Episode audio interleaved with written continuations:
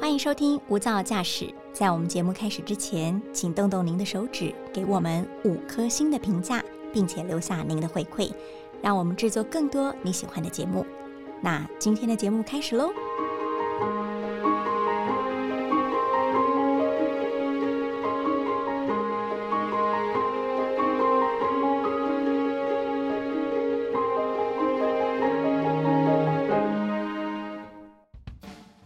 您知道吗？我们台湾一年有多少的旧衣在市场上流窜呢？还有，您平均多久买一次新衣服呢？但是，您有没有想过，一件衣服在我们手上的寿命又有多长呢？那穿不到的衣服又可以怎么样来应用？大家好，我是林国兴，欢迎收听由大爱新闻所制播的 Podcast 节目。今天的主题呢，叫做“逐一漂流”，要为大家介绍是衣服图书馆的概念。那么今天节目中来宾邀请到的就是衣服图书馆的创办人洪宇杰，宇杰来到现场，来由宇杰跟大家打个招呼。嗨，听众朋友，大家好，我是衣服图书馆的创办人，我是于杰。好，于杰跟大大家要分享一下，这衣服图书馆的概念是什么呢？衣服图书馆的话，其实是从二零一七年，也就是我那时候大三，然后我在我们学校先摆了一个实体的共享衣柜。那共享衣柜的概念就是，大家可以把不穿的衣服写一张故事小卡放进去，喜欢这件衣服的人就可以自由把它拿走。那到现在的话，衣服图书馆也呃成立了公司，然后现在的话在努力往一个线上平台，让大家可以把自己。不穿的衣服拿出来，然后喜欢这件衣服的人就可以把它换走，这样子的一个线上共享衣柜的模式在持续运行。哇，所以它就是一个自由交换衣物的概念哦。那这构想是非常的好。我们知道，哎，听说是你从学校在台大念书的时候就发起了，是不是这个构想跟你的室友很有关系？你在室友的身上发现了什么样的原因？然后呢，哎，启发你这个想法，大家来交换衣服呢？刚刚国兴有在节目一开始的时候提到说，哎，大家每个月买几件的衣服嘛，然后或者是知不知道说一年台湾有多少衣服被丢进旧衣回收箱？那其实现在一年被丢进旧衣回收箱的衣服高达两亿件。那过去那两亿件的衣服，我们会觉得说，哎，他们好像多数都是给慈善机构，可是慈善机构其实很难去消化这么大量的衣服，然后再加上。很多进旧衣回收箱的衣服其实品质不一定这么好，所以其实目前有六十 percent 到七十 percent 的衣服进旧衣回收箱之后是被烧掉的。嗯，那两亿件这个数字听起来很夸张，但台湾一年有两千三百万人，其实一年丢个十件，大概就是两亿多件的衣服左右。而且在我们这一代的，就是所谓十八到二十五岁的女大学生的消费习惯里面，我们那时候对。北部的女大学生做过调查，他们一个月的购衣量会到六点八件左右。所以其实我们每个室友都都可以开衣服店，就是有一个话有三十八件的牛仔裤，而且他常会买了自己已经买过的衣服，然后诶没有发现自己已经买过这一件，然后或者还有另一个的话也是有十几件的白色的 T 恤，然后白色 T 恤的话还会跟我强调说。呃，这个是 V 领，这个是圆领，每一件都不一样。这样，那其实他们每个人的衣服就不只是在宿舍，然后在家里面其实也堆得非常非常多。所以其实我大一到大四都是穿就是室友的衣服就已经很足够了。对，那那时候就会觉得说，哎，那如果其实大家有那么多不穿的衣服，而且这些衣服最后也还是被丢掉，就没有一个很好的解决方式。那为什么我们不要呃？在宿舍里面摆一个实体的共享衣柜，然后让大家可以自由的把这些不穿的衣服放进去。那喜欢这些衣服的人就可以去那边挑一挑，真的有喜欢的呃衣服的话，就可以直接把它带走。这样子一来是减少一些包含环境资源的浪费，那二来的话，其实也可以去慢慢的去减少这些台湾一年非常多的衣服丢弃的数字。对，像我们那个共享衣柜，好了一个四百人的宿舍，每个月的话可以有七八十件左右的交换，而且这些衣服它原本都是要被丢弃的。对，所以就是衣服图书馆就是从这个实体共享衣柜开始，然后慢慢的希望可以把它推广到整个社会里面。然后看用怎么样的方式让交换可以成为每个人呃生活里面的一种日常。对，可是说要提出交换这个构想之后啊，诶，我本身如果说像我是要提供衣服的人，那你又怎么说服他说，让他舍得把他这件衣服给交出来？因为有些衣服毕竟有它的故事或者是纪念价值等等。然后呢，诶，我想要借衣服那那一方的人哈，他会不会有顾忌说，诶，这个旧衣服它本身有没有洗干净再拿出来，或者是这个有没有谁谁谁穿过他不喜欢这样子？所以你如何让两方面呢，可以都可以达到一个接受度平衡，让他们可以来达成你想要的这个概念的传播呢？其实，在实体的部分比较不会有这个问题。一来是大家会实际看到哪一件衣服，然后第二个的话是，呃，我刚刚有提到说，我们共享衣柜上面有一个故事小卡。那故事小卡的话，其实就是上一个主人会写出，哎，为什么我会拿这件衣服出来？然后大家就会看到说，其实很多都是因为什么网购 size 不合，然后没有去退货啊，等等这些。所以它其实。呃，他他其实就可以一部分去反转，说大家对于二手衣这件事情的印象，就会觉得说，哎，它其实不一定是脏或旧的衣服，而是一个大家可能是因为某些理由不会再穿它了，那可以让它给下一个人会好好珍惜它，也是一件很好的事情。那如果是在线上的部分的话，我觉得我们平台蛮厉害的一个地方是，大家其实是非常相信另一个。就是提供这件衣服的人的原因的话，是因为我们每一件衣服它都有很详细的资讯，这是我们跟一般的二手平台比较不一样的。我们每一件衣服它至少都有三件、三张以上的衣服照片，然后而且就是它底下会有包含说，哎，上一个主人他的身材身形啊，他跟这个衣服发生过什么事情，它的原价或者是它的品牌这些东西，衣服资讯其实对于买家来讲是非常重要的。对，所以，我们平台衣服可以换出去的比例也会比较高，这样。对，但当然是说，就是因为这个平台现在只有四所大学可以用，所以它还没有办法扩展到，哎，所有的消费者都可以一起加入这个换衣的行动。那没有关系，衣服图书馆在今年下半年，就是大概是八月左右的话，会上线群众募资。那群众募资的话，就是希望说可以把这个，呃，只有四所大学可以用的换衣平台，可以拓展到全台的人。只要会穿女装的都可以进行交换或交易，对，那这个部分其实就要做很多努力嘛，包含说串接一些物流啊，然后还有包含说我们也加入了洗衣服务。洗衣服务的话，就是哎，你买到一定的件数，那你就可以加价购洗衣。那你加价购洗衣之后，我们就可以确定说送到你手上的衣服是一个干洗过，然后甚至烫过，就跟干洗店洗衣店出来一样的衣服。去减低就是消费者对于二手衣这件事情的疑虑。其实这个概念就有点像那个旧爱找新欢的感觉啦。只是我们这种概念哦，听起来蛮新颖的，有点像社会实验的模式哈。那我们想就问一下于姐，是说这种社会实验的模式，以你念社会系来讲哦，在国外的例子多不多呢？那在台湾的实施的状况又怎么样？有没有一些参考的方式呢？其实国外对于二手衣这件事情的接受程度是很高的，就不呃，但国外当然还是有分说，国外有很多地方嘛，所以是哪一个区域这样，像是欧洲好了，欧洲单单做。呃，二手衣买卖这件事情，它就是一个 C to C 的平台，就是我把我不穿的衣服上传上去，然后卖给别人，然后平台抽五 percent 的手续费。它的估值在二零一九年就已经超过一年的营收就已经超过超过一亿欧元。所以它其实可以看到说，二手衣不管是在欧洲，然后美国有 Straight Up 嘛，然后日本的话有一另一间叫美丽卡里，它也是把自己不穿的衣服上传上去，然后卖给别人抽手续费啊之类这样子的概念。所以其实可以看到说，呃，二手衣这样子的模式，在国外的接受度它其实是非常非常高的。可是台湾有一个比较可惜的地方是，台湾嗯有很多的旧衣回收箱，我们可以把这些旧衣集中起来没有错。但大家会觉得说，哎，丢进旧衣回收箱好像是一个好的方式，但它其实现在有已经造成了非常多包含资源的浪费。那过去旧衣回收箱有些会给旧衣回收厂。然后旧衣回收厂在出口到中国跟东南亚不同的国家，可是因为这五年五到十年里面，就是中国的二手衣大量的出口，所以导致台湾的旧衣回收其实没有办法再像往常一样出口到东南亚之类的。那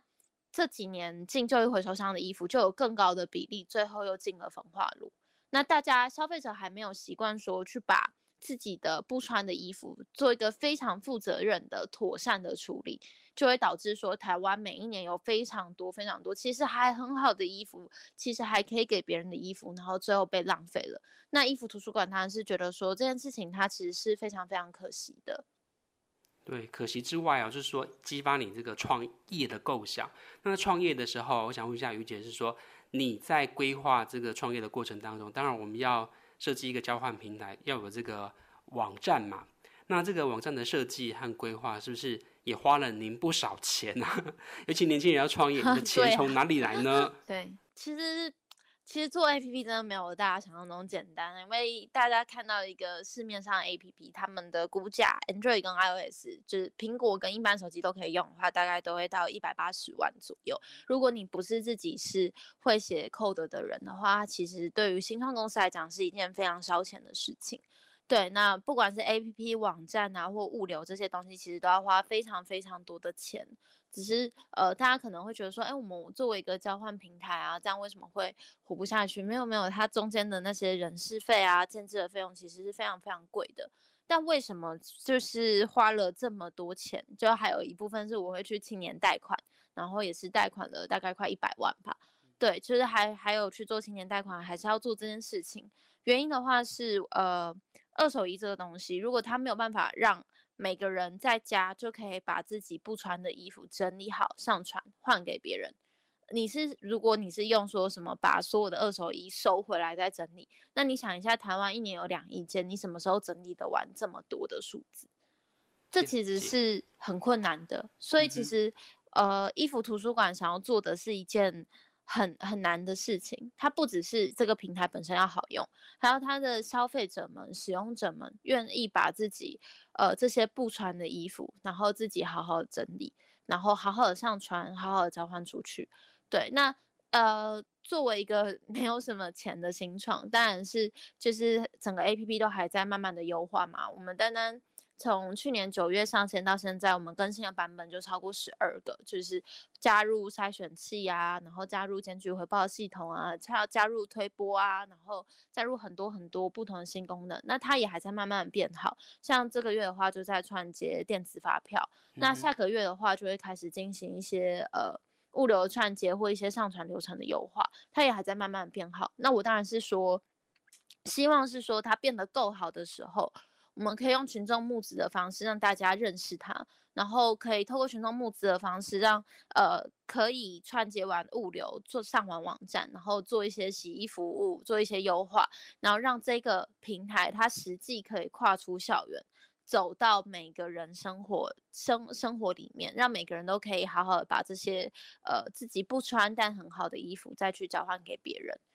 那听起来大概是这样。对啊，听起来你都在是滚动式的修正，它也不是说很有很大的利益哎。那这几年从你这个出社会以来，你到底有没有赚到钱啊？如果说我站在一个家人的立场，我就蛮关心你这个部分，你可以养活自己吗？然后你的开销够吗？这样子。对，其实我晚上还会再去教高中数学啊，补习班数学之类的。对我自己，呃，我我自己其实是有靠教教高中数学啊之类赚赚一些钱。对，但它虽然现在没有办法获利，因为它是一个平台的模式嘛。那呃，其实像虾虾皮背后有腾讯集团啊，然后或者是呃这种二手平台旋转拍卖的话，是新加坡的资金等等，所以其实这种偏平台的消费。都会需要耗掉大量大量的一开始的资本，对，像一开始有另一间在做在做二手平台，他们一开始准备了五百万美金吧，那还是很快就烧光了。所以其实一开始没有赚钱这件事情是非常正常的，尤其是对于一个新创来讲。但越来越多人加入这个换衣的行为之后，他虽然现在没办法赚钱，但越来越多人开始换衣之后，这个模式它就可以慢慢的达到自己的平衡。因为你可以看到，说我虽然说开发的成本很高，他现在交换三万件或者是四万件，他可能还是没有办法呃达到他的损益平衡。但当他交换到十万件、二十万件的时候，我的成本是差不多的，有上升，但没有上升很多。那他到十万件、二十万件这个数量的时候，他就可以平衡了。超过二十万件这个数量的时候，他就可以赚钱了。其实衣服图书馆的这个模式要不要行得通，其实是看这个社会上有多少的善意存在。有多少有有多少善意，有多少呃愿意好好的处理自己不穿的衣服的人，而不是就贪图方便，然后就把它全部都回收了，然后或者是丢弃了。然后让好的衣服，愿意让自己还很好的衣服，可以再换给下一个人，同时用交换的模式也换到自己喜欢的衣服，或者是我们现在合作了很多社会企业，像是呃绿藤生机的保养品啊，这些也都是可以透过你的衣服去换到的。有越来越多人愿意尝试这件事情，他就有办法慢慢的达到一个呃可以可以呃算是可以打平的一个状态。对，所以我觉得哦，你要实现的是一个你的理想啊，所以我们是强调说它是一个社会实验这样子。可是啊，当我们收到这么多衣服的时候，你虽然说不经手，但是人家寄衣服给你们，你是不是要也要去租仓库啦，或是整理这些衣服呢？自己要花蛮多的时间跟心力，对不对？对，嗯，我们我们其实是不收衣服的，就是使用者把自己不穿的衣服上传上去，然后另一个使用者把它买走，他就会拿到代币。然后代币就可以再去换别人的衣服，我们的整个概念都是这样，所以衣服的话其实是从 A 使用者寄到 B 使用者手上。但因为一开始的时候，我们希望说让平台上有一部分的衣服，就不会平台整个平台都空空的，所以我们那时候还是收了一个礼拜的旧衣。那其实非常可怕，我们在收那一个礼拜里面，我们就收了一千五百多件的衣服，然后筛选完之后，大概剩下七八百件。然后这七八百件的话，就是在我们仓库里面。那如果这段时间大家比较少更新啊，或者是比较少上传自己的衣服，我们就会把仓库里面的衣服拍照，填写完衣服资讯。然后上传到平台上给大家进行交换。了解，哎，那从你们的经验来看呢，是不是现在还是跟我们社会观感一样，女性的衣服比较多，都透过你们这个衣服图书馆，对，男生就相对少一点。对对，多很多，对，因为嗯，像。女生，我对我们这个女大学生调查嘛，北部女大学生五百份问卷调查，算起来她平均一个月会买到六点多件的衣服，但男生可能一年都不一定有到这个数字，所以他其实整个落差上是蛮大的，对，所以呃，对，那其实所以就比较没有做男装的交换跟交易。对，我很想问一个比较呃背后的故事哦，像您投入这样子的一个比较洗衣服念旧的产业啊，会不会跟你的个性也有关系啊？是不是？哎，在你小时候看到什么，或是你比较珍惜东西的关系，所以哎才有这样的构想？因为我觉得我们人在创业，或者是说做一些有兴趣的事情的时候，都跟我们的生活或成长背景有一些连结，所以呢，你才会投入这样子比较洗衣服的行业里面进来呢？嗯，因为我们家小时候的时候很穷嘛，就是我们家是那种呃低收，然后我高中开始就有去外面打工啊，然后教教数学或什么之类的，然后国中的话就开始去补习班接人家电话发传单之类，然后所以大学的话就大学跟高中都有在拿奖学金，所以其实呃在我们家这么这么穷那时候的状态，那我国中的时候会觉得。我国中的时候不会很介意说，我一餐可能只能吃十块钱的米血啊、关东煮那种东西，但是我可能会很在意说，我周遭的朋友可以打扮的漂漂亮亮的。那我那时候就会觉得说，如果在大学以后，是吧，我还是都穿我室友的衣服嘛。那大学以后就会看到说，哎，这么多其实还很好看的衣服被丢掉，然后其实多多少少就会觉得很难过。它其实。它当然是跟环保非常有关系的，但我觉得在环保之前，对我来讲是看到一些嗯很好看的衣服或还很好的东西就被被被丢弃的的的一种难过。那我会希望说，如果在在市场上，它当然还是没有办法比比你你把你家的衣服捆一捆包一包丢去就一回收箱方便。但如果在市场上，我们可以建立出一个很好的机制。然后让大家这些还很好的东西，也可以很方便的交换给别人。那同时，那个交换的过程还是有诱因的，你可以免费换到平台上好几千件的衣服，同时你也可以透过把你的衣服换掉，换到一些呃有很好理念的社会企业的产品。那那会不会有一天我就可以改变这个事情？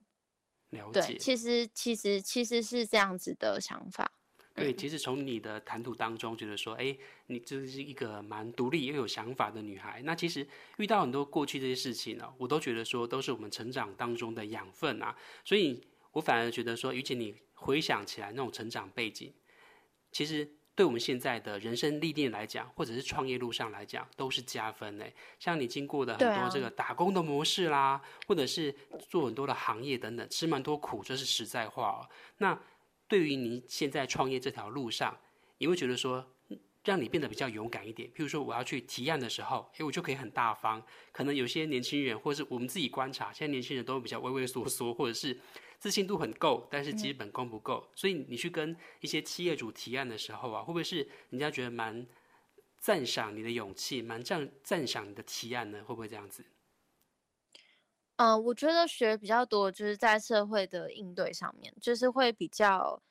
比比较知道 就是职场上的相处是怎么样，那你要怎么跟呃企业主啊，或者是像这些合作的社会企业，或者是一些呃可能要一起合办活动或者一些广告商之类去洽谈，然后还有跟我们的 A P P 的开发商，然后怎么跟我们的物流商去洽谈，应该要给他们什么文件？我觉得在前面的打工的时候是很有帮助的。那第二个很有帮助的地方是。确实，创业真的是一件非常非常非常困难的事情，然后会常常压力非常大，到可能自己不一定有办法睡觉啊，或者是会很担心，就包含说下个月的营收或接下来要怎么去发展等等。那呃，我觉得可能也是过去家里面这些经历，或者是从小到大的经历，可能会让我觉得。反正以前也已经有过很多困难的，那现在这个困难感觉上也还可以过，这样就对很多事情可能看得比较开。其实我我觉得啦，我觉得，嗯，我觉得我们这一辈，与其说是畏畏缩缩，我我在我周遭观察，周遭观察到，有时候是一种无力感。那种无力感就是，呃，想要去改变或者是改善生活里面的很多事情，不管是可能阶级上的，或者是。呃之类的，就是有有很多想要改变的问题，但一来发现自己好像没有能力改变，二来的话会发现问题其实是盘根错节的，他很难说解决一个点，或者是哎，我今天要让所有的穷人都不见，他就可以不见，所以就发现这些问题很难，所以进进一步的感受到非常的无力，所以最后就没有办法去做这些事情。我觉得更多其实是是这个样子的，对，那。呃，我自己会觉得说，这样的无力感，我在我大一大二的时候也也非常严重。我那时候去读社会系，我其实是一个理工科比较好的人，就是数学很好这样。对，但我那时候去读社会系，某个程度上就是希望去解决一些。我在高中的时候看到的一些问题，就那时候有社会系的学长回来带读书会，那包含带我们讨论了非常多关于都市更新、关于阶级贫穷啊等等不同的问题。对，所以其实去读社会系的话，其实是希望可以去对这些问题有更深入的认识，进一步去思考说自己怎么怎么去解决这些问题。那大一、大二的时候，其实觉得很无力，呃，因为发现问题都很难很大，然后发现自己没有能力。我觉得这其实是一个。蛮在大一、大二那那两年，让我觉得非常非常呃困住的的一种感觉。那直到大三的时候，我才意识到说，哎。当我开始去实际的做一些小小的行为出来的时候，我没有办法在大三的时候就说我要做一个 A P P 出来，我要做一个很大的平台，然后让换衣成为每个人生活的一部分。那个时候是没有办法，但我至少可以从宿舍里面摆一个线上共摆一个实体的共享衣柜。我摆了一个实体的共享衣柜之后，我可以去创粉砖，然后让喜欢换衣活动的人关注衣服图书馆。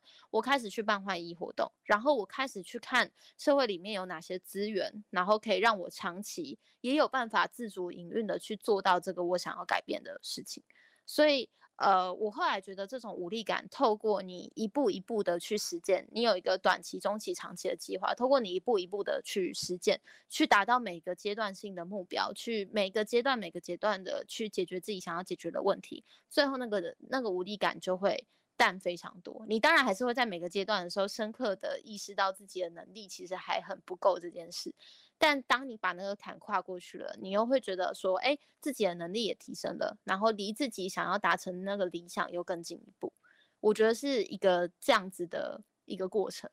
对，其实这个过程就是我们一般人常常说的，现实跟理想总是有一点落差嘛，对不对？哈，那尤其我觉得你的挑战还不少，像这一波的疫情，对您这样创业的模式，是不是也冲击很大呢？对，呃，疫情的冲击其实影响蛮大的。呃，像我们最近的换衣活动，好了，大概都会有一两百人来参加。那实体的换衣活动，我们最近有跟一个叫宝岛进香团，他们也很有名，他们是在做二手彩妆买卖。对，然后就是希望透过二手彩妆。再卖出去这件事情，去减少大家对于彩妆这件事情的浪费。然后每场活动大概都有一两千人参与。那我们这一次有一个蛮大规模的换衣的换衣跟二手彩妆的合作。然后原本也是预计一两千人在呃五六月中的时候举办。那当然想当然因为疫情就取消了。那第二个的话也是我们现在换衣的部分，因为还没有足够的资金去拓展到全台，所以目前只有四所大学可以面交。那面交这样子的方式也当然就是完全没有办法，所以基本上也没有这这因为疫情的关系，这两个月也比较就完全没有交换量这样子。对，那另外的话是第三个，我们接下来要做群众募资嘛？那群众募资的话，就是想要让。呃，大家去把整个就是让平台把物流串起来，然后试出网站，然后让大家可以交换交易更多品相，然后长期的话也有跟洗衣厂那边合作，就可以加价购一个洗衣的方案。那其实群众募资的话，其实会非常需要大家看到衣服图书馆在做的事情，或者是大家去关注这样子的群募计划。但大家现在的注意力也都会比较放在包含缺水啊、缺电，然后或者是疫情这件事情上，所以其实也很难在这个时候推出群众募资去让大家支持这样子的一个换衣的计划。但我觉得第三点，呃，包含对疫情的关注，关于对缺水、缺水、缺电的关注，其实也是非常重要的。所以其实我会觉得。呃，如果公司还有一点点条件，那再延迟一点上线，我觉得是没有问题的。因为现阶段对于台湾台湾社会来说，疫情的影响、缺水缺电的影响，确实是最需要大家一起去讨论、一起去想办法解决的。对，所以我自己会觉得，呃，我我理解，就是疫情当然会对我们有不小的打击。对，但我认为大家继续把注意力放在这些对于疫情的关注，关于对缺水、缺电的关注，我觉得也是非常好的。对，那我们当然是愿意再晚一点，再把我们的群募计划释出。对。真的，从你的谈话当中听得出，我们于姐非常正向，而且呢又蛮有勇气，好勇敢哦。所以，我真的希望说，透过我们今天的节目，我们听众朋友一起哦来响应以换代买这种共享经济的模式，来减轻环境负担的同时，也好好来支持我们年轻的朋友。希望大家呢一起来响应衣服图书馆哦。好，今天谢谢于姐来到我们节目跟大家分享，感恩你，谢谢，谢谢，拜拜。